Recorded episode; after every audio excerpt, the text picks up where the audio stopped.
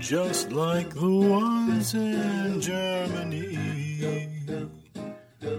where in treetops that glisten, the Krampus still listens to the sounds of the screaming down below. And I'm dreaming of a fright-filled Christmas with every podcast that I write. May your days be merry and bright, and may your Christmas turn scary at night.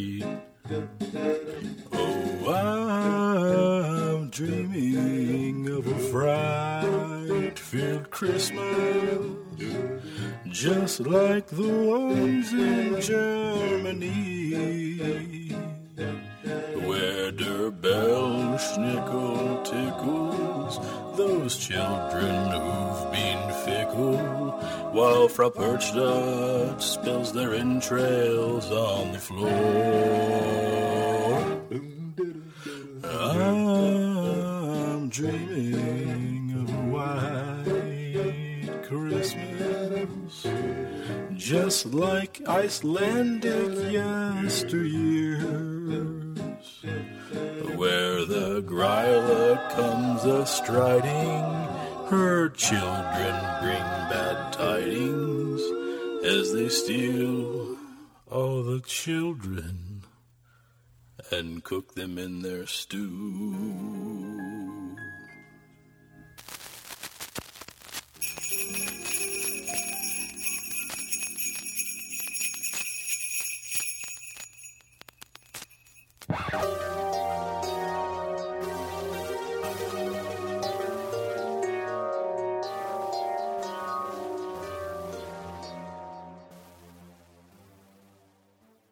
Welcome, everybody, to Pixelated Paranormal, episode seventeen, the Christmas special. Yay! Yay! Yay! Um, unfortunately, we are without Robert tonight. He couldn't be here to record with us, but um, I think that's okay. He uh, doesn't have uh, any holiday spirit, and right now he's being beat by the Belsnickel. or he was carrying... or he was carried away straight to the bowels of hell by the Krampus. Who knows? We don't know. We have no clue. But the good news is, guys, we have a pretty uh, action-packed show for you tonight, uh, today, whatever time it is you're listening. We're going to be talking about a lot of different stuff today.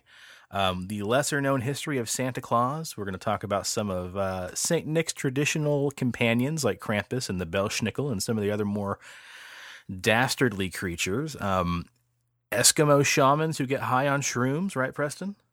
Oh, yeah.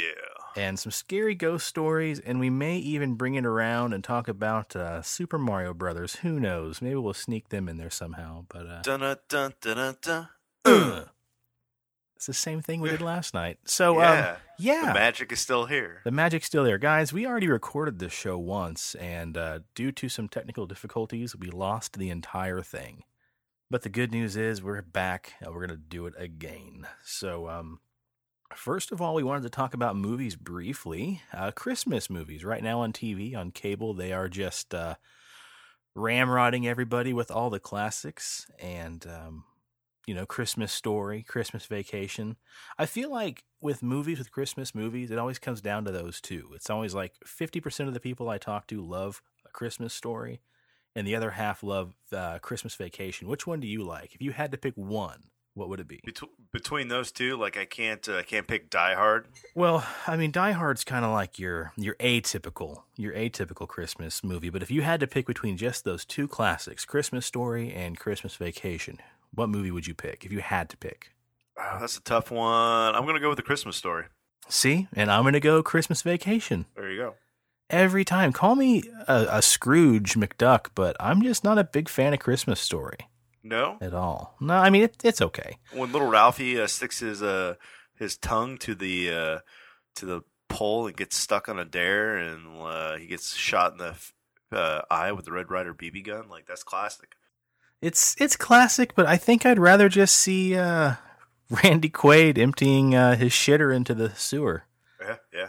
You know, that, I guess that gets my goose. But um, what about, you know, there's also well, go Ernest, ahead. What about Ernest Saves Christmas? Oh man, that was from left field. I didn't even think about that. Yeah, Ernest Saves Christmas is one of the best movies ever made. I I believe full-heartedly, man. It's on Netflix right now. It, oh, shit. Well, never mind. Let's just record this some other time. I'm going to go watch that. Um, um, Home Alone is always a good one. Um, and then, okay, so atypical Christmas movies. Christmas movies not typically shown on, you know, the Hallmark Channel or uh, whatever the new family channel's called this week. Um, you said your favorite was? Krampus. Okay, well, you said Die Hard earlier, but we'll go with Krampus as well. Oh, well, yeah. Oh, I'm sorry. I, no, you're I fine. My other atypical one would be Krampus, right, right. but Die so Hard. So you're you're a Die Hard fan. You will argue that that is a Christmas movie, and I will believe you. Yeah, it's got I, it takes place. The first one takes place on Christmas. Right. There's Christmas trees in there. There's Christmas music, and the second Die Hard takes place days before Christmas and has Christmas lights and Christmas music in it as well, and a fucking airport. They're both Christmas movies. So it's just a bunch of people fornicating in an airport, huh? There you go. There you go. Um, my favorite alt Christmas movie would be The Gremlins. Yeah, yeah. I uh, I'm pretty sure it, it could be themed as a Christmas movie if I remember right. I think didn't he get the uh, the Mogwai for, for Christmas. Christmas present? He, he I, did. Yeah. There you go. So that movie to me, I've always associated that with Christmas, but uh, we'll we'll just cut to the chase, man. I think both of our favorite uh, a favorite movie of both of us now for Christmas is has, has to be Krampus, right? Oh, yes, definitely. With the uh, little demon gingerbread cookies that come to life and uh, just the uh, just the overall way they filmed the the movie is very artistic, and uh, I loved it from start to finish. Yeah, we went to see it, and I had zero expectations, um, especially because of the comedic cast. Uh, there weren't really any huge heavy hitters. They all they all felt like, you know, you're uh, you're really good backup supporting uh, comedy actors, but none of them really had me that turned on to make it think it's going to be a good movie. And I was delightfully proven wrong um, from start to finish. Like you said, it was really funny. Uh, it was strange. It got really creepy in some parts. You had the um, yeah the Christmas angel that attacked everybody in the gingerbread, and Krampus himself, man, was just done really well. So if you guys haven't seen that, you have to check out uh, Krampus. It was a fantastic movie. Now, uh, this is uh, this is actually semi-Christmas related. I was watching on Netflix. It's called uh, Undocumented Alien Cases. And, of course you were. Uh, they uh, they were talking about how they uh, the astronauts on Apollo eight and eleven and so forth, had code names for everything. So when they would see flying saucers, they'd be like, there's a bogey, there's a rocket, and uh, the most classic one was Santa Claus. So in Apollo eight, you can hear them say, uh, Houston, uh, we indeed uh, proved today that there is a Santa Claus. Uh, roger that, off the left window, Santa Claus uh, flying by. And huh. some, some uh, U F O theorists believe that uh, it's quirky enough that we people, normal people, might think that, that you know there's nothing to it, but in fact that the that is known that they used uh, Santa Claus as a reference for aliens. So Apollo eight crazy. Saw Santa Claus. So crazy that it just might work. So um, what about T V shows, man? You got any favorite T V shows that had a, a very special Christmas episode that you can recall? Uh, when uh, Bender takes on the evil Santa Claus robot in Futurama. Right, that's and, a classic. And uh, any Doctor Who, man. Doctor Who has badass Christmas uh, specials. So yeah, that's that's very true, man. I think I have never seen a Christmas uh, story from Doctor Who I didn't enjoy. Even the ones that were so, you know, a little bit ho-hum were still pretty awesome. So um, my favorite, I, I saw probably about five, six years ago. I finally watched uh, episode eleven of season two of Twilight Zone, and there's an episode entitled Night of the Meek. And, man, I probably popped really loud on that K. That was a hard K. But, yeah, Night of the Meek is a really good episode of Twilight Zone, and it has to do with kind of like this drunkard, uh, derelict Santa Claus who's trying to redeem himself and find some some good in the world after everybody just basically thinks he's a worthless loser. So definitely check that one out. And then uh, we always talk about the show, a modern day Twilight Zone, that's Black Mirror.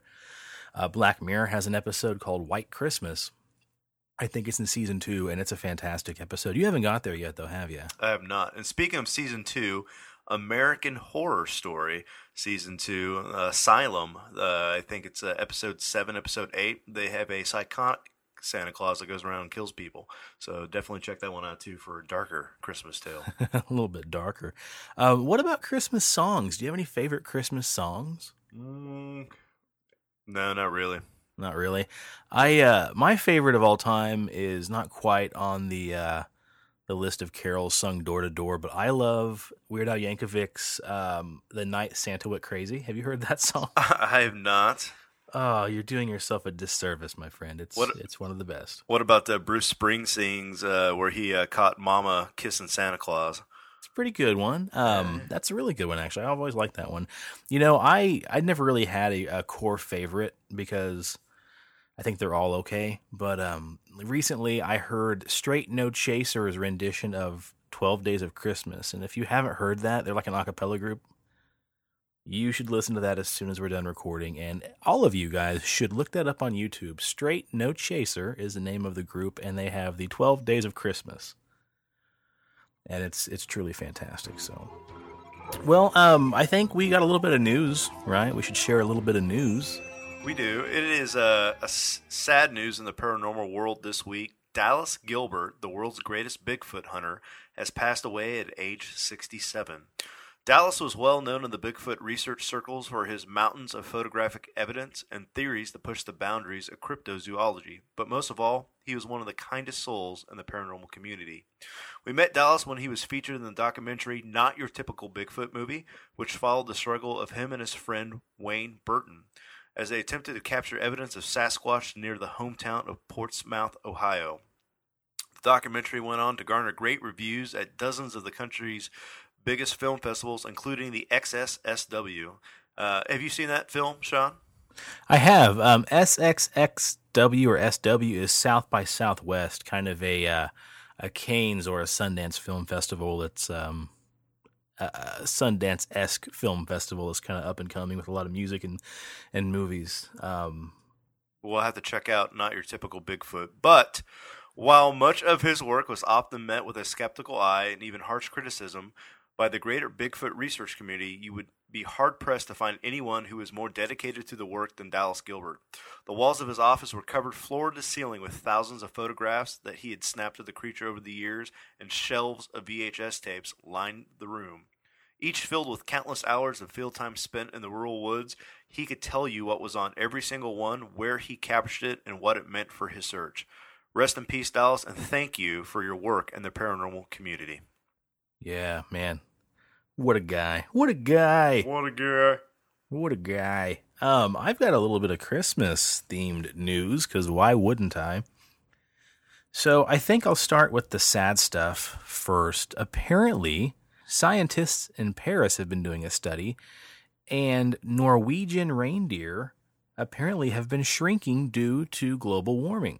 Have you heard about this? I have not. Apparently, over the last sixteen years, the weight of adult reindeer in Svalbard, Svalbard, Norway, in the Arctic has dropped by twelve percent, due most likely to the effects of global warming. Um, by the time they reached adulthood, reindeer who were born in two thousand ten were weighing in around one hundred six pounds, compared to the previous one hundred eighteen pounds. The other control subjects were weighed in at in nineteen ninety-four. So they say twelve percent may not sound very bad or like very much weight, but given how important the body weight is to reproduction and overall survival of reindeer, this is potentially very huge and is basically going to lead to catastrophic die-offs is what they're saying. The Arctic temperature where these reindeer live is actually about five degrees warmer than it was a century earlier. The uh, the warming winters mean more rain. More rain is going to cause the snow to melt and then freeze. And reindeer typically like to eat the lichen that grows underneath the snow, which is basically just a bunch of um, fungus and algae that are living together in harmony, or other bacteria. So if the snow melts and freezes and creates a layer they can't munch through, then unfortunately they begin to starve.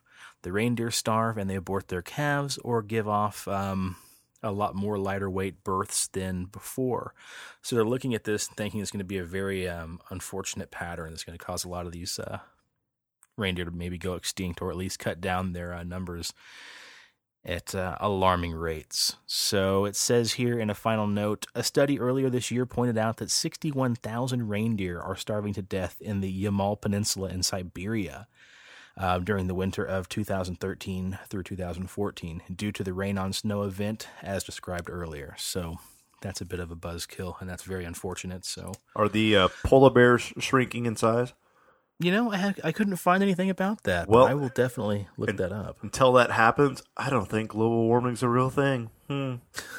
God, get out of here with that noise. uh, I've got a snow globe, by the way. I'm getting in the festive mood. Uh, Corey, good old Uncle Corcor, got me a Dead Rising four snow globe. So it's got a little Christmas tree with a Christmas hat on and some presents. Aww. And a camera and a baseball bat wrapped in barbed wire. Aww. And a zombie head inside a Christmas present. So thanks, Uncle Corcor, for that little gem. Jeez, Corey, where's mine, you jackass? Oh, man. So let's lighten the mood a little bit and talk about what uh, the Domino's in Japan has been trying to do. Basically, they decided this winter, because of the harsh conditions and so much ice and snow, they were going to be delivering pizzas on the back of reindeer.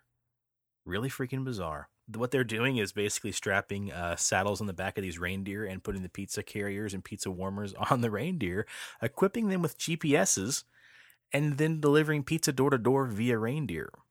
And uh, unfortunately, because they're reindeer and uh, they're sentient beings, but they can't read cell phones, these G P S's are more likely for people to track the reindeer as the wondering where their pizzas are and how long it's going to take to be delivered to them. Um, the problem, unfortunately, is albeit cute and kind of uh, kitschy, these reindeer aren't having it, and they're discovering it's a very, very, very difficult time to have reindeer deliver pizza door to door. So I, uh, last I had read, I think they're actually getting ready to abort the uh, mission altogether. It looks like they tried uh, they tried strapping pizza warmers to the back of the reindeer via saddles, and then they turned around and actually tried to do it via sleigh, and the reindeer just were not very excited about it and weren't playing very uh, very fair. They weren't very good sports about it. So this article is a total buzzkill for me, because when you were talking about Domino's reindeer in Japan, like literally my mind went to like robot reindeer. Like, you know, the Japanese have robot everything. Like, this is going to be fucking cool. We got like little robot reindeer delivering pizzas. No, it's a real fucking deal. And they're not even doing a good job. Like, epic failed Japan. Right. You would think that if they're for once not going to do something robotic and go with real live reindeer, they probably would have done about ten years worth of studies and had this thing nailed down to a, a efficiently well-oiled uh, machine. But uh, mm, not so much this time. They just not they winged so it. so much. Yeah. Burn. Well, um, I think we should probably just go ahead and jump into uh, what we're going to talk about tonight. So we're going to talk about Santa Claus uh, first, I think. And we all know Santa Claus is the big jolly guy with the red suit, the white trim, the red hat with a little ball on the end of it. You know, big rosy red cheeks, flying on reindeer, delivering presents door to door, chimney to chimney, with a big fat sack over his shoulder, right? That's how we know him. Ho, ho, ho. But uh, we did some digging, and we discovered some of the inspiration, some of the lore, some of the changes that have been done over the years, and um, it was some... A, it was a crazy rabbit hole. It was a weird rabbit hole that started off with everybody's favorite soft drink. It took a weird left turn by Super Mario Brothers, and it landed smack dab in the middle of uh, Siberia. Woo! Yeah, good God. So everybody, uh, fasten your seatbelts, grab the reins, tighten up on those reindeer, and join us for this little ride, because uh, we're going to go all over the place, so buckle up. Um, basically, like I said before, we know Santa Claus, big jolly guy, red cheeks, red suit, reindeer, all that good stuff. Um, but his original um, image was a lot different than what we know today. So uh, traditionally, Santa Claus is based a little bit off of uh, Father Christmas. Father Christmas was a tall, thin man, contrary to the fat, jolly guy we know. Um, he was a little bit more regal, a little bit more respected. Um, he wore a long red robe that kind of came down to his ankles, um, kind of a snowy white trim sometimes, sometimes not. And he was known for sometimes an all-white robe. Dolores told me today that she has statues of Father Christmas all white. Really? Interesting. So yeah. Maybe Father Christmas in Canada was just uh, wearing the white robe. That's interesting. I didn't know that. But yeah, um, a pretty far cry from the fat, jolly guy that we know today. And Father Christmas is well known, of course, for um, favoring children as far as... Um, taking care of them, looking after them, rewarding them for being good, not in a creepy way. Um, another alias for Santa Claus is good old Saint Nicholas, good old Saint Nick, who was a Turkish cardinal, and he wore, again, a big, elaborate, regal, fancy red robe with yellow trim all the way down to his ankles. He had the very nice traditional um, saint or uh, cardinal hat, kind of like your Pope.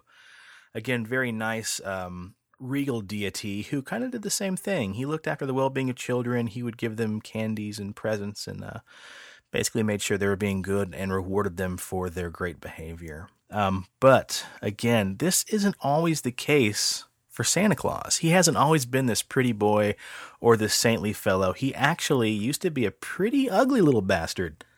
Um, we talk about Krampus and the Belsnickel and some of these other um, more dastardly spirits that were kind of uh, companions of Santa Claus, and we're going to get into those again a little bit later. But yeah, Santa Claus originally, outside of Father Christmas and outside of Saint Nick, he actually was a short, um, kind of diminutive little guy, um, a lot of times depicted as a gnome, kind of an ugly, ugly little gnome, almost troll-like. He was kind of walking around hunched over and just kind of creeping around people's houses, leaving them little gifts here and there, um, munching on the leftover cookies and the milk, and uh, kind of just, uh, you know... an unwanted guest almost in people's houses. Um, sometimes he was actually portrayed, um, portrayed in a creepier way, almost like a goblin. Sharp teeth, ugly face. Um, he did, however, wear kind of the similar clothing. He had a little bit of a, uh, a longer robe, and he wore that traditional gnome-like stocking cap. So originally, he was not the cute little pudgy guy that we all knew him to be. He was just a short little troll who um, probably didn't want to be seen. But, poor guy. Yes, enter Coca-Cola. One of the strongest arguments for the um, reimagining of Santa Claus, basically the uh, the mission to clean up his image, was introduced by Coca-Cola. See, they had an illustrator back um, in the early twentieth century named Hayden Sunblom or Sunblom. Um, he was responsible for a lot of the earlier ads that were painted, you know, in the earliest twentieth, early twentieth century. Lots of, you know, classic scenes of families and kids enjoying Coke after a baseball game or as a family or with a grandpa. Um, very much kind of like Norman Rockwell-esque uh, scenes. He was tasked with cleaning up the image of Santa Claus as more of a uh, advertisement piece or tool, kind of a, a mascot for Coke in a way. So that's where we then began to see a lot of the Um, traditional illustrations of Santa Claus. Instead of being an ugly, dirty old little troll, he was cleaned up to be a uh, more of a human form, kind of a jolly uncle or grandpa type looking guy.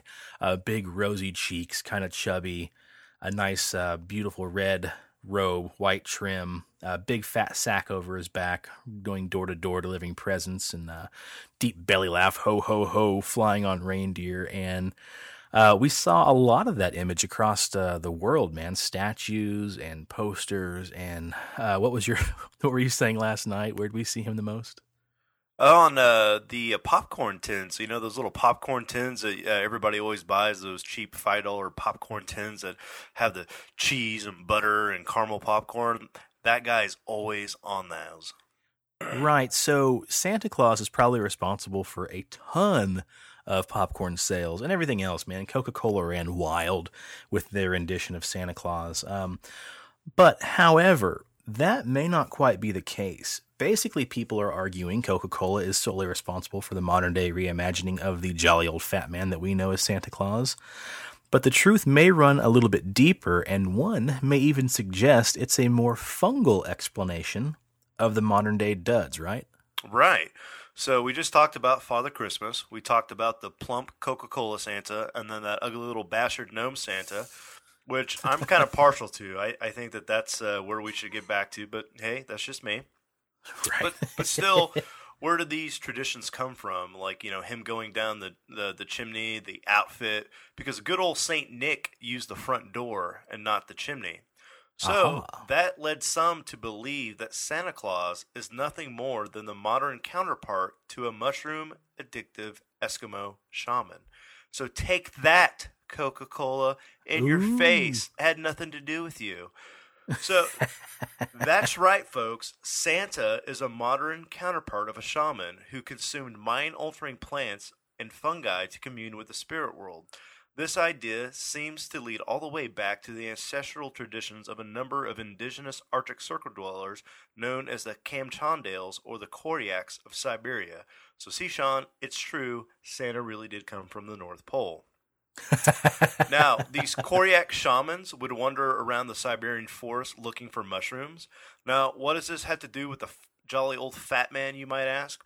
Well, these shamans wore long red flowing robes with white trim, and the color scheme matches the pattern of the Amanita muscaria mushrooms. Okay, so yes, the Amanita muscaria mushroom, better known today as the fly agaric mushroom, is a very colorful mushroom featuring a bright red cap covered with white spots.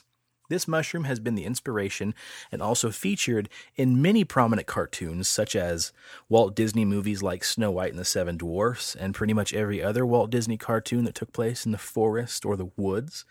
Um, you've probably also noticed the Amanita muscaria in the Smurf cartoons, as well as arguably the most famous video game of all time. That's right, guys. I said I'd do it. We're getting back to it. Mario Brothers. So, yeah, that's right. Mario and Luigi are popping shrooms and tripping balls just like the Siberian shaman did so many years ago. Um, the interesting thing about this mushroom is, like you said before, the colors are red with white spots, ergo directly inspiring the red coats and white trim the shamans wore when they went to gather these mushrooms. Um, the mushrooms are primarily found growing underneath pine trees, conveniently so because the spores travel especially well when attached to pine needles. Now, this mushroom may produce some intense psychedelic hallucinations, causing you to basically trip balls, but when ingested, they're extremely toxic, and they can't be simply plucked from the ground and popped into your mouth and eaten fresh. You have to find other ways to reduce the toxins. Being as though they are considerably less toxic when they're dried out, the shaman would commonly place the mushrooms inside of socks and hang them from the very branches of the same pine trees they found them underneath, as to dry them out before returning to the village with the psychedelic bounty. The shaman would also hang these mushrooms inside of socks above their fireplaces, which sounds just like stockings. What? Mind blown. Mm-hmm.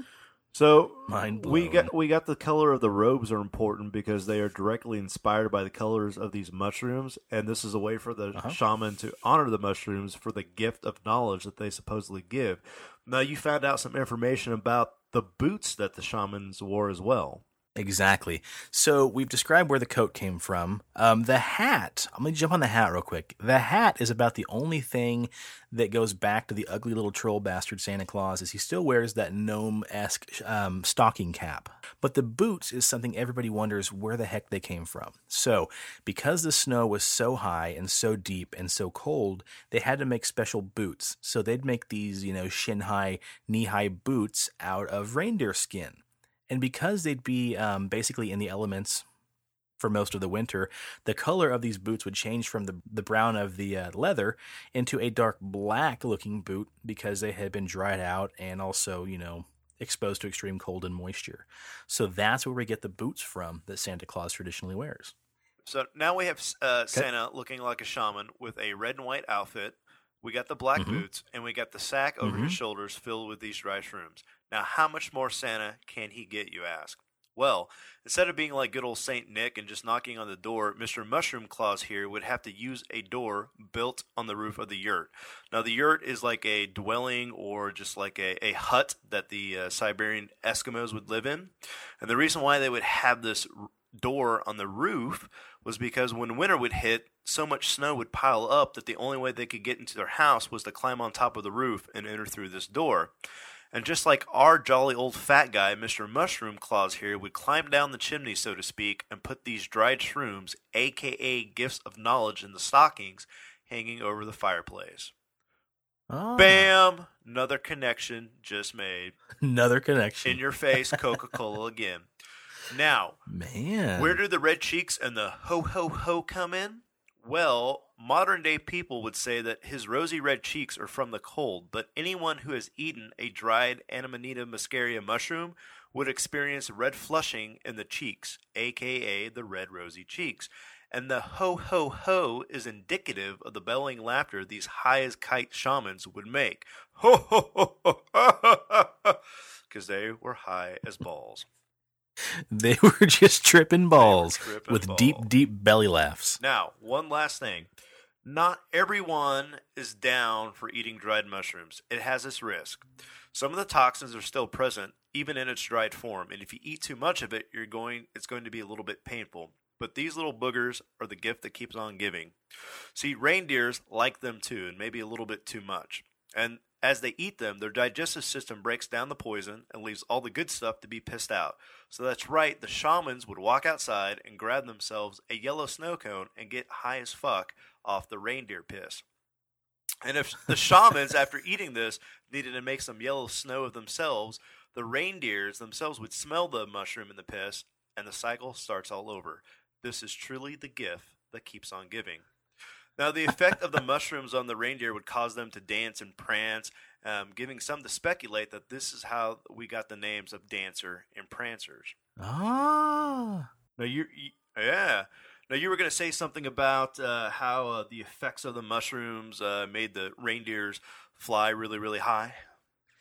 Yeah, so basically when you eat these mushrooms and you get your really good, uh, your trip or your high from them, it would also induce um, similar feelings like you get whenever you've got a huge jolt of adrenaline. You know, like how moms can see a baby. That's kind of gross. You know how moms can see kids laying underneath cars and, you know, a forty-year-old mother can run over and lift an entire car off the child. Yep. Just in a sheer surge of just, uh, you know, raw adrenaline. That's kind of what this would do to people who had the uh, the mushrooms as well. It'd give them a little bit of a uh, superhuman strength or short-term enhancement to some of their uh, um, agilities. So what would happen is these reindeer could jump a little higher, run a little faster, and the shaman would come out of their huts probably to take a little pee, because they've been, you know, just drinking those yellow snow cone slushies and popping the uh, shrooms. They would look over and see these reindeer jumping up, um, you know, about as high as the roofs of their yurts. But to them, being in this psychedelic trip, they would be imagining that these reindeer looked like they were flying. By now, you can see where we're going with this. That legend had it that the shaman and the reindeer would fly to the North Star to retrieve the gifts of knowledge, which they would then distribute to the rest of the village, a k a. Santa Claus and his flying reindeers. Bop, boop, bang. Boom. In your face. Once again, Coca-Cola. Bam. I think we've got a pretty strong argument against uh, Coca-Cola there. I yeah. think we may have just put the final nail in the coffin. he's. I, I think all... I was going to say, he's not a dirty little gnome bastard. He's, you know, he's not Father Christmas. He's a mushroom-popping shaman. There you go.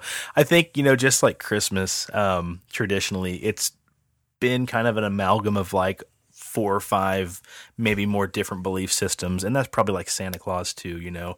If you travel from different country to country, every rendition of Santa is a little bit different, you know, um, depending if it's going to be Father Christmas or Saint Nick. But uh, yeah, I, I never knew much about that, how Santa Claus used to be just an ugly little... Uh, little troll creeping around in people's houses. Um, I thought that was pretty interesting.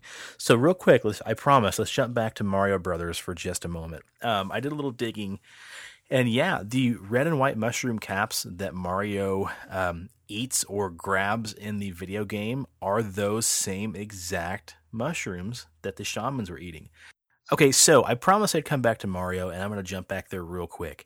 So, um, it turns out the mushrooms that Mario and Luigi typically uh, eat or grab are the same exact mushrooms that the Siberian shamans would uh, consume and go on psychedelic trips. That's right, the same exact mushroom. And to further support that, during an interview, I think in two thousand five with Miyamoto, um, he was asked, you know, what was some of your inspiration for mushrooms? Why mushrooms? And after doing some study, he said that he discovered that specific type of mushroom gave people super strength, allowed them to jump a little higher, to feel a little bit bigger, uh, per se, kind of maybe make them feel super, you might even be as bold as to say. And that was his uh, inspiration for the Mario mushroom as well. And then to further look into that, they talk about how, you know, the red and white caps made him grow bigger and feel stronger, and a green mushroom might make him feel like he was invincible or he couldn't die. Ergo, the more green mushrooms you ate, the more lives you had because you felt like you couldn't be killed. And the uh, traditional blue or purple mushroom or pink mushroom, depending which uh, version you played, also would uh, cause you to die if you touched it. So, yeah, our beloved plumber basically was just a shroom-popping drug addict as well. So, do you know who uh, else liked to uh, drink uh, mushroom piss? The Egyptians. They uh, ah. You remember that stela that the, that they had that uh, all the ancient astronaut people say that there's like, shows like a light bulb that would light up the pyramids. It looks like a, a big kind of bulbous flowery thing, and there's like like this yeah. string thing coming out of it.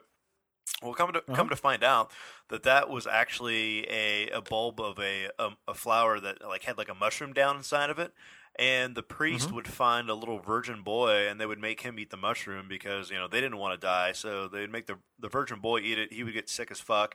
And, you know, th- they would wait till he pissed himself, and they would collect that piss. And they would give it to the, you know, the the youngest priest there, make him drink that. And then he would get a little sick, and he'd piss himself. And then the next priest would drink it. So this would keep going on, and they would keep filtering it down until it got just right. And then the head priest would drink that, trip balls, and then uh, bring back the gifts of knowledge. Good God, man. Yeah. So the reindeer had it a little bit better. At least the reindeer got to enjoy a nice little trip. Yeah. And not kill over. Yeah. That sounds a lot like ayahuasca as well. Um, one of the traditional ways of ayahuasca uh, being prepared was you had to have, what'd they say, like eight-year-old virgin boys from the village had to chew up the leaves and then spit that back out into the cup. And they'd mix that with other herbs and water and make a tea. So I don't know. I think ayahuasca, if I were to ever try anything, you know, in a controlled setting, so to speak, um, I think ayahuasca would be the one to do.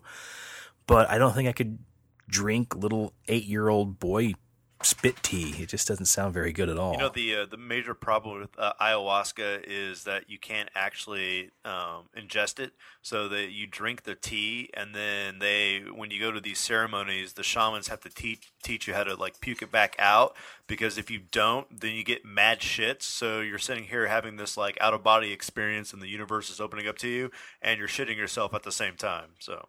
Oh, man, I don't know. I'd be too afraid that I would, like, not regurgitate it back out in time, and then I'm sitting there, like, having this wonderful experience and, like, wake back out of it, like, an hour later and just covered in my own shit, so... You're just... Yeah. Oh, it doesn't sound fun at all. No. Good God, man. Well, uh, that's no good. Well, let's bring it back on topic. We strayed off a little bit too much. Um, we said earlier, after talking about uh, Santa Claus and his ugly, ugly little...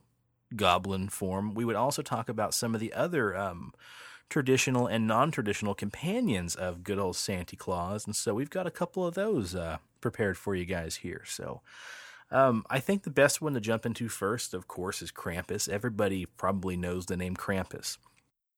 Krampus hails in mainly from Austria, Bavaria, and the Czech Republic, and some of those neighboring er- uh, areas. Krampus um, is a half-man, half-goat demon spawn from hell. That's the best way to put it. Um, also, people call him the Christmas devil. But uh, traditionally, he's covered in black fur or brown fur. He has cloven-hoofed feet, long horns of a goat coming out of his head, and his signature long, pointed, lolling tongue that's damn near too big for his mouth and just kind of wags around as he chases around little kitties and buxom bombshells. Uh, most depictions show Krampus as being bound by chains, or having chains over his shoulders, or sometimes even carrying chains covered in bells. And the interesting thing about that, um, everything about Christmas goes back to religious beliefs, and mainly um, the Christian belief outside of paganism. These chains that uh, the Krampus always carries or wears are a symbol of the binding of the devil from the Christian church, because he was known as the Christmas devil. Uh, Krampus usually tagged along with Saint Nicholas, kind of as a, a counterpart. After Saint Nick would go reward good little boys and girls uh, with treats and presents, the Krampus would then step into the house and swat the naughty kids with bundles of birch branches. But for the especially naughty little bastards, he would have a darker plan in store. Um, see, Krampus also carried a large wicker basket on his back, or sometimes a big uh, burlap sack. So if the kids were naughty enough, he would skip the beatings and just throw the kids in the sack and haul them away. Sometimes he would throw the sack or the basket into a lake and just drown the little punks. Um, other times he would take them away and eat them later. And sometimes, if they were especially bad, he would just drag them straight down to hell, never to be seen again. Oh, man. Yeah, yeah.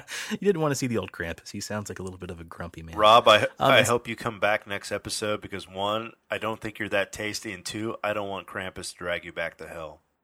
That's true. Um, but see, Rob has a uh, a last resort. Ooh. Instead of offering milk and cookies like you would to uh, Santa Claus, you just got to leave this guy some good old-fashioned schnapps. It sounds like uh, Krampus was a bit of a uh, booze hound, so to appease this guy, you would leave him a big glass of schnapps. Or Mike's Hard Lemonade.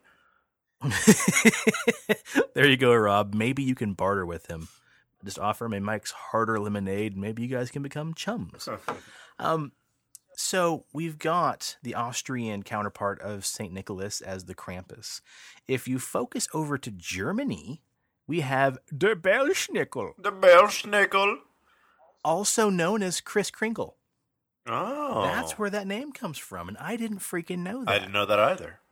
Yeah, the Belsnickel comes from uh, Germany and most German-speaking uh, European countries.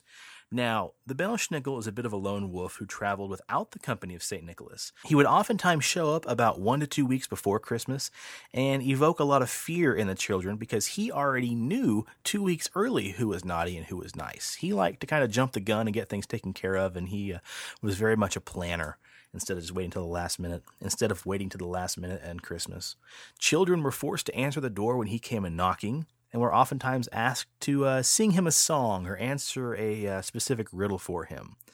Um, the Belsnickel is normally covered in tattered clothes, a bit disheveled, um, worn and ragged, and wearing just various animal furs. He normally wears a mask covering his face. Uh, sometimes it looks kind of like a gas mask. Um, other times it's basically just a big wooden mask with, again, a long gangly tongue just kind of wagging back and forth. So Gene Simmons. Um, He was basically the Gene Simmons of Christmas. The Belsnickel carries a switch in his hand, which he uses to uh, beat naughty children with.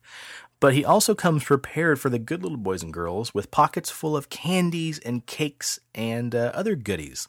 He would oftentimes, after walking in the house, toss a handful of nuts or candies or cakes on the floor. And if the kids reacted too quick or if they were too greedy, they would get a series of ass beatings from severe lashings from his switches that he carried. Man. Yeah. Yeah. They also note that the Belsnickel sometimes is a bit of a cross-dresser, and he would oftentimes show up wearing women's clothing. Hmm. Yeah, so... Yeah, cue the Z Z Top, I guess. um, if you want to skip over the Belsnickel, that's fine, because there's somebody who might just be a little bit nastier um, living in Germany and parts of Italy, and that's his female counterpart known as Frau Perchta. Known as the Bright One, she would show up as one of two forms. Either A, a beautiful young woman um, whose skin was white as snow, just like her name, the Bright One, or she'd show up as a very old, ugly, haggard, wrinkled mess of a woman. She oftentimes is depicted as having one large foot, bigger than the other one, called the swan foot. And in traditional folklore, if somebody had one big foot and one small foot, that meant that they were probably a shapeshifter, which would then describe her ability to turn from either a beautiful young lady or a very haggard old woman. She was an upholder of hard work and pulling your own weight and uh, contributing to the overall success of your family and their well-being. She would show up sometime during the twelve Days of Christmas. Now, let's take a little side note here. The twelve Days of Christmas obviously is a song, but it's also um, a period of time between Christmas Day and January sixth. January sixth was known as the Epiphany. Um, we don't think we need to really jump into the religious background of Christmas because everybody knows it. Some people don't want to hear about it. Some do. We're going to respect everybody's uh, beliefs and wishes and just not really dive into it too much. But give me just a minute here. Obviously, Christmas we celebrate uh, most notably for the birth of Christ. January sixth, twelve days later, is known as the Epiphany. And the reason why they call that is because that is the day they had the epiphany that Jesus was actually going to be the Messiah and actually should be somebody they should pay attention to and support. So there you go. That's the Epiphany. So Frau Perchta would show up sometime around the twelve Days of Christmas and made sure that everybody had been working hard, doing all their chores, and she was especially concerned with um, making sure the young ladies had spun all of their wool for the year before the holidays came around and they weren't um, basically knitting and making I almost said t-shirts because now it's a sweatshop, uh, making clothing and blankets um, during the holidays because they were supposed to have had all their hard work done before then. So um, if you were a good little boy or girl, then the next day after her visit, you might shine, uh, you might find a shiny silver coin in your shoe or under a bucket or somewhere in the house. But if you were bad, you were truly bad, and she just didn't like the things that you were doing because you weren't making enough blankets or you were, you know, hiding your leftover wool in the closet, she would take her knife and she would cut open your stomach. She'd pull out all of your guts, all of your intestines, drop them on your feet right there on the dirty floor, and she would stuff you full of twigs and pebbles and branches and other dirtiest, dirty things that she could bring in from the yard. Ew.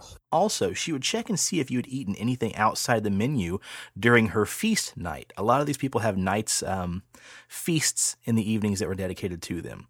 If you ate something outside of the typical fish and gruel, and she found out about it, if you were eating Little Debbie snack cakes or maybe some cookies or drinking some of Krampus's schnapps, then guess what? She'd cut you back open and shove a bunch of twigs inside your stomach just to make you suffer. Damn. So I don't, yeah, I don't know, man. I think I'd rather have the old Belsnickel show up. Yeah, yeah. Yeah, the Perchta uh, is kind of a mean lady. Now, there are some other depictions of uh, Frau Perchta as not being just one person, but actually a cult. And there'd be several Perchta that would travel in packs and basically um, do the same exact stuff that she did, but just in a big group. So mm. not too fun. Um Next, uh, staying on the theme of the ladies, we have La Befana, the Christmas witch of Italy. La Befana is described to be an old woman, uh, wrinkled, hunched over, riding on a broom, ergo the name Christmas Witch. Uh, she carries a hamper on her back, stuffed with candies and cakes for the good little boys and girls and family, and she was covered in black soot because whenever she would visit you on the eve of Epiphany, so Epiphany Eve being January fifth, she would fly down your chimney and stuff candies into the shoes of good little boys and girls. But if you were bad, if you were a naughty boy, she'd simply leave you a piece of coal, some foul-tasting piece of candy. I'm imagining like black licorice or maybe that shitty peanut butter taffy that you'd get at Halloween that was in the orange or black wrapper. Yeah. Yeah. I bet she left a bunch of those for you if you were a bad boy. Um, because La Befana is such a great housekeeper, before she left, she would sweep your floor for you and rid your house of any bad spirits, bad tidings, um, removing basically all your bad luck from the year and preparing you for a new year. Uh, to keep her happy, you would skip the cookies, you'd skip the milk, and you'd offer her a nice glass of wine and some cheese and sausage. You know, just give her a nice little party platter, let her put her feet up for a minute. And then after she was appeased, why, she would thank you with a smile, and she would uh, fly off on her broomstick. Ooh. So she sounds kind of like a nice lady. Yeah. I had also had read that uh, the legend of her had extended all the way back to the time of Jesus. And uh-huh. on the uh, eve that he was being born, when the Magi, the three Magi, were out looking for him, she was looking for him as well, but she got lost. And ended up being really irritated that she couldn't find the birthplace of Jesus Christ. So her kind of curse for her failure was to wander the rest of her days, or for all eternity, trying to find the, the you know the birthplace of Christ. And then he eventually found her, and you know deified her and made her into a saint. And that's why you know she would fly around on her broom around Christmas time and give gifts and things like that. And then there was another tale that she actually lost her child. And then yeah. around the time that uh, Jesus was born, she thought, oh my God, the baby J C is my reincarnated boy. And uh, then when Jesus grew up, you know, he met her and then was like, I'm going to turn you into a saint. And so that's kind of the tale of uh, the good old witch. Yeah, um, I read that too. He made her kind of a saintly deity and gave her the title of the mother of every child in Italy. So she was kind of like uh, Italy's mother in the end of that story. So that's kind of kind of cool, man. Um, so we're going to switch gears and go back to uh, the men real quick here. And we're going to talk about Pierre Fouettard, or Fouettard. Fouettard. Or however you want to pronounce that. Pierre Fouettard, um, who's also known as the whipping father of France. Pierre was a local innkeeper or a butcher in some stories, and one night, after counting his money and realizing how broke he was, he decided to follow three rich kids traveling, um, you know, in the back alleys down the streets on their way to enroll in a boarding school. He and his wife murdered the three children, robbed them of their money, and then chopped them up into little pieces and stewed their remains into a barrel. While Saint Nicholas was visiting, he discovered these dastardly deeds, and as a way to punish Pierre, he turned him into his personal assistant, who was then forced, well, I wouldn't say forced, he was then to spend the rest of his days repenting and traveling with Saint Nicholas, um, whipping naughty kids who weren't doing as they were supposed to be doing and leaving them with coal as a present instead of candy or cookies. Um, Pierre Fouettard is said to have a very sinister face, scraggly hair, a long, bushy, dirty beard, and he is said that he dresses. It is said that he dresses like Saint Nicholas, but his clothes are all black. So, so pretty much. The, go ahead. The hobo Santa Claus. He's basically the old dirty hobo Santa Claus. Um, it says he also carries a basket on his back used for kidnapping the kids who were especially naughty, and also a whip in his hand to uh, basically keep them in check. So. Um, lastly, I'm going to talk about one more who is uh, especially creepy to me, and that's Gryla and the Yule Lads, hailing in all the way from Iceland. Yar. Yar. So Gryla is said to be a half-troll, half-ogre-looking woman who has hooves for feet, goat horns on top of her head, and an astonishing fifteen tails. And if that's not bad enough, she also has, if that's not bad enough, she also has a wart-covered nose. Ew. Gryla... Gryla lives on a mountaintop with her especially old husband and her thirteen wicked children, often referred to as the Yule Lads. And these little bastards have some of the funniest, cutest, creepiest names I've ever read. You have Sheepcoat Claude, the Gully Gawk, Stubby, who's a midget, Spoon Licker, Pot Scraper, Bowl Licker, Door Slammer, Scry Gobbler, Sausage Swiper, Window Peeper, little pervert, Door Sniffer, also a pervert, Meat Hook, and Candle Beggar. They travel down the mountain to the village, and the thirteen kids start kidnapping children to take them back to their homes and cook them in their stew. Because they uh, living on a mountain where it's cold, they don't have a lot of food, so they're kind of, you know, just left over to their own devices here. So um, they also had a giant cat known as the Christmas cat. And because of the lack of the food, Because of the lack of food, the Christmas cat only gets to eat once a year. So he would peer through the windows of the houses in the village, and any child who did not get a piece of clothing as a gift from their parents, he would then steal away, tear to shreds, and eat. Now, here's an interesting part to this. Because children in Iceland were so scared and frightened by the legend, in seventeen forty-six, the Icelandic government actually stepped in and banned parents officially from using Gryla and the Yule Lads as a scare tactic. And they rebranded Gryla and the Yule Lads as more of a merrier bunch who would travel to the village thirteen days before Christmas and leave toys and gifts inside the shoes of the children who'd leave them on the window sills. So yeah, it's kind of weird. Some people hang stockings, and apparently in Iceland, you would put an empty shoe on your windowsill. And uh, if you're a good kid, like I said, you'd get a little toy or a little piece of candy or something. Um, if you were bad, you would just get a rotten potato. How bizarre is that? Oh, well, it's better than coal, I guess. Yeah. Um, however, the Christmas cat was never accounted for. Ooh. Yeah, nobody knows whatever happened to the Christmas cat. It's said that he still lurks about today. And that's why kids still beg their parents for at least one pair of socks every Christmas. Ooh. Dun, dun, dun. Dun, dun, dun. And, you know, all those are really cool and really creepy, but you say you've got uh, you've got your own little uh, companion of Santa Claus that takes the cake, huh? Oh, I do. That's right, listeners. Forget Krampus and fear the Kallikantzaroi, or Christmas goblins from hell. Now, let's face it, Krampus is a little bitch compared to these little guys, or is it tall guys? See, tales of the Kallikantzaroi were often described either as gigantic hairy demons with a pair of horse legs and boar tusk, or small black creatures that looked an awful lot like tiny Satans. Yay! Now, some descriptions label them as blind, but their disabilities never got in the way of their favorite hobbies, which included eating frogs and other adorable woodland creatures. And the most important one of all, Shawn, spending almost twelve months of the year trying to cut down the world tree from the underworld. Man, so yeah, tell us about the world tree real quick. So the uh, world tree was this tree that, you know, had its roots all the way down to the underworld and then came up through the earth realm and then shot all the way into the heavens, and it actually stopped the heavens from colliding into the world, bringing about the apocalypse. Uh, okay, perfect. Yeah.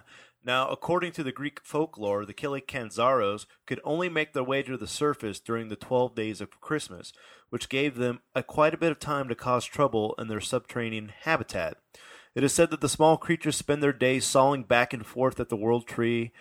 Um, and so, in other words, they spend all year long trying to bring about the apocalypse, making them dicks.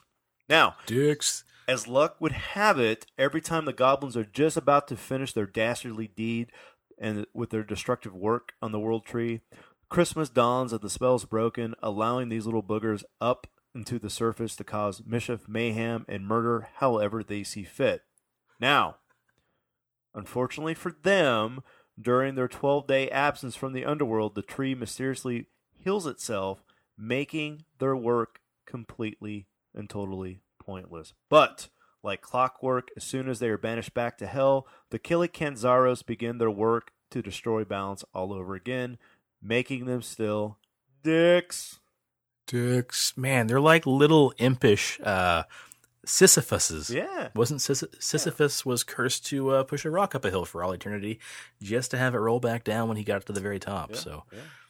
But well, they deserve it for being little bastards. That's right. Don't worry, Shawn. With these little assholes are out and about trying to murder you, there are a few things that you can do. Are you ready? I'm I'm sitting down okay. taking notes. And I think this is the most important one, for, at least for both of us. So one method of warding off the holiday goblins involves tossing a pair of old smelly shoes onto a burning fire. The stink of aged sweat and burning souls is said to repel those creatures. So, Shawn, we can finally put those old, nasty, smelly toe shoes we have to good use because those bad boys are going to repel the Kallikantzaroi. Yeah, those puppies stink sometimes. Yeah. Now, another ingenious Christmas demon repellent tasks you with leaving a colander on your doorstep at night. And according to legend, the Kallikantzaroi will become so obsessed with counting the holes in the colander that they'll totally forget that they were going to murder you in the first place, which I think would be an important job for Paula Dean. Now, you're... Paula Dean. Yes. She makes spaghetti strainers and uh, Kallikantzaroi repellent. That's right. Now, you were telling me that uh, the other night the reason why this this is is because the, they can't count to three. Something about the, the number three is like forbidden in their in their uh, their legend. And so I, yeah, I imagine, they're not allowed to say the word three. So I imagine these little bastards on a front porch and like, oh my God, Steve, look at this little shiny dish with holes in it. Uh, one, two, no, no, no, no, one, two, and then you know the other one's like, hey Phil, come here, look at this one. This one's got two in it. And they're just right. all night long, just sitting there back and forth. Now that's hilarious. There is one last thing. And unfortunately, if you have a child who was born during the twelve days of Christmas, he or she might run the risk of turning into a Kallikantzaroi, which is probably a fate worse than even having a birthday so close to Christmas. But uh-huh. in order to protect your child from this horrible fate, you must bind them in a wrap made of straw and garlic, and for extra mm-hmm. protection, you would singe one of their toenails. The smell of the burning toenail would apparently send the demons running in the opposite direction. So, thankfully, no matter what kind of trouble these little bastards decide to sow during their twelve days of freedom, they are destined to become trapped once again, bound in an eternal loop of hard work and chaos, never actually managing to bring about the apocalypse, so we are safe. But maybe we should stock up on Shawn's used toe shoes and colanders from Paula Dean. You know, I still have two pair of toe shoes we could probably throw in there if we needed to. And so do I. Very nice. Very, very nice. Well, there you have it, guys. Um, Santa Claus and his motley crew. Uh-huh. So I think the last thing we're going to talk about now is uh, a very peculiar lyric from one of the most famous Christmas songs of all time. And that song is, "It's the Most Wonderful Time of the Year."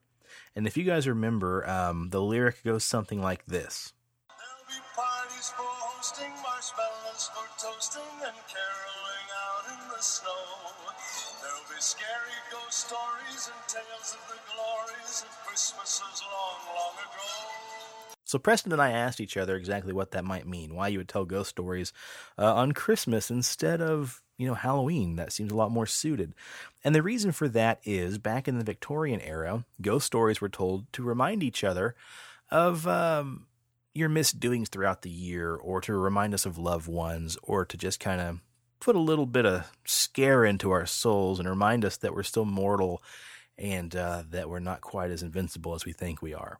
Another reason for that is uh, during the twelve Days of Christmas, we just told you guys a little bit ago, that's from um, you know Christmas Day until the sixth of uh, January. So it takes place over New Year's, and during that time of the twelve days, uh, we're reminded as the year comes to an end, um, what we didn't accomplish, people we lost, um, follies and misdoings, and it reminds us to kind of do better next time, do better next year, kind of a new start. But during the twelve Days of Christmas, right around that time, we normally have the winter solstice. And the legend says that during the solstice, around the uh, twenty-first through the twenty-third of December, the sun becomes frozen. And because the sun becomes frozen, it can't take uh, its normal path. It can't take its normal orbit. So your days get shorter and your nights get longer. Because there's so much darkness, and because of that special time where the sun has been imprisoned, it also thins the veil between the land of the living and the land of the dead, making that veil so thin, actually, that ghosts can then cross over into the land of the living and uh, settle some unfinished scores or take care of unfinished business, uh, visit people. And that in itself is kind of indicative and um inspired Charles Dickens to write the Christmas Carol, which you have Ebenezer, who's visited by several different spirits, reminding him to quit being such an asshole, clean up his act, and, uh, you know, be a better person in life. So that's a uh, short story, short explanation for uh, where that lyric came from. The, uh, the only thing that I would like to add that I didn't know, but when we were researching this, I found out that uh, Christmas was on its way out Um, during the, the year that Charles Dickens wrote that classic tale. And it mm-hmm. was that story that saved Christmas in Europe and made it popular again, because they were about, you know what, screw Christmas, we're not going to celebrate this anymore. They read that tale of Ebenezer Scrooge, and they were like, Christmas is the shit, and then Christmas became popular again. No kidding. Yeah. I didn't know that. Yeah. That's actually really awesome. So uh, with that being said, guys, we thought we'd continue the Christmas tradition and leave you with a little ghost story of our own that we came across. Um, you know, to kind of keep the Christmas spirit alive and keep the uh, the scary ghost stories and the tales of the glory of Christmases long, long ago. So we'd like to uh, say, first of all, thank you for listening. Thank you for being with us. Merry Christmas. Happy Hanukkah. Happy Kwanzaa. Happy New Year. Happy holidays. Feliz Navidad. Feliz Navidad for... Um, me hoping I can pronounce that correctly. But yeah, whatever your beliefs are, guys, or lack thereof, we hope they are merry. Happy whatever. Happy Christmahana Kwanzaa. There you go. Yeah, whatever your beliefs may be, um, we hope they're merry and happy, and uh, you guys have a great holiday season. So we will catch you guys next time around. Thanks for listening. Catch you on the flip side. Wubba wubba dub dub. Listeners, it's now time to sit down by the fire, relax, take a seat, and listen to Shawn and Preston tell stories of a spooky Christmas. My parents and I lived in a small home that was around ninety years old. It was in a small town called Bluffton in the northeast part of Indiana. The year would have been nineteen ninety-six. We lived there from the time I was seven years old to the time I was nineteen. From the very day that we moved in, I felt that I was not alone. At night, I would lie in bed with the intense feeling that I was being watched. One year around Christmas time, I was having a friend spend the night. The heat had just shut off briefly, and she and I were sitting in the living room watching television when the temperature dropped substantially. As I rose to turn up the heat, the Christmas tree began to shake violently. Ornaments were falling off left and right, and she and I were terrified. We ran upstairs and laid down on my bed. My white cat curled up with us, and my door was open slightly.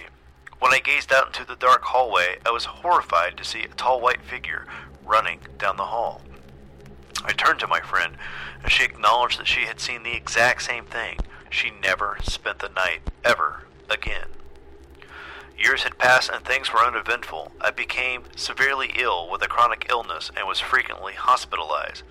That's when things began again. After coming to near death twice, I began to be able to sense things that no one else could. I once again felt the nagging sensation of being watched. I ignored it this time, and the illness went into remission.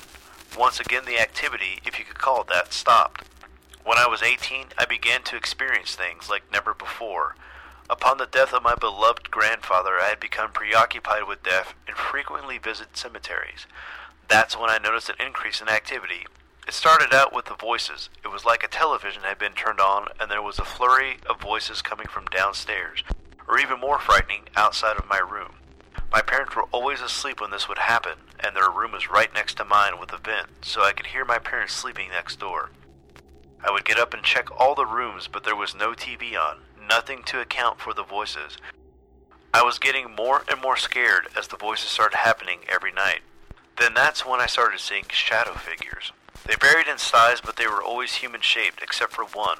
One night, I was walking out of my room with my cat in my arms when she began to growl ferociously. She's never done this. She's normally an extremely docile cat, and I was shocked to see her acting so. That's when I looked down the hall and saw a shadow the size of a large dog run down the hall quickly. We don't own a dog. We had owned one before I became ill, but we f- were forced to give it away due to the fact that we could no longer provide it with the proper care that it deserved.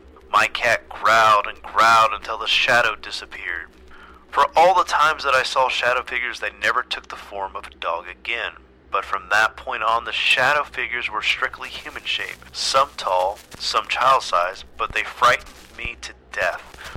I would lie in my bed at night, tortured by the fear that I was going insane, because no one else was experiencing this. When I confessed my experiences to my parents, they took me to a psychiatrist who could find nothing wrong with me. I continued seeing the shadow figures until the last few months that we lived there.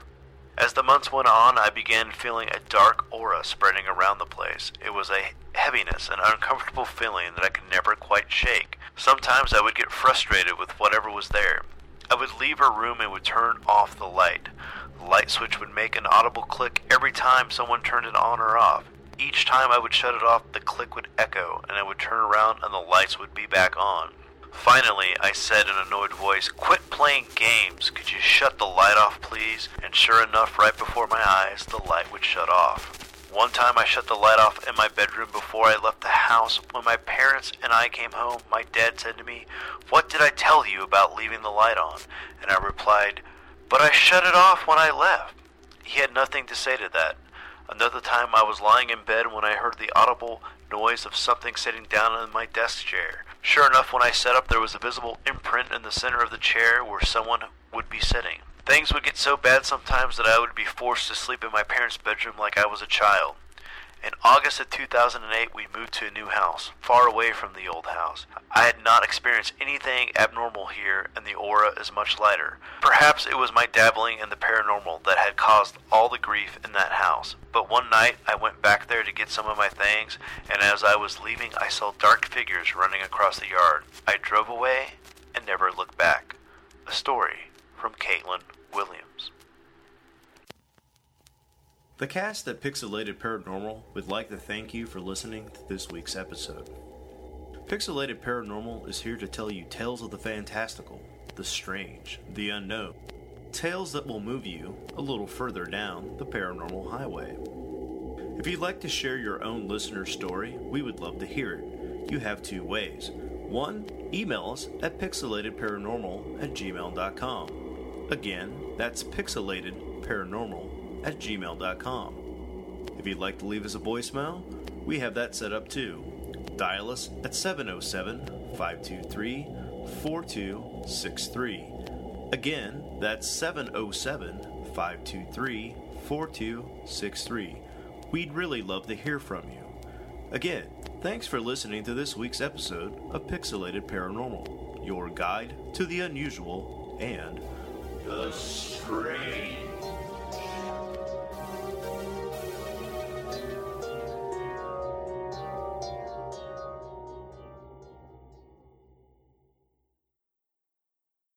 Jingle-ling-a-ling-a-wumba-dubba-lub-lub.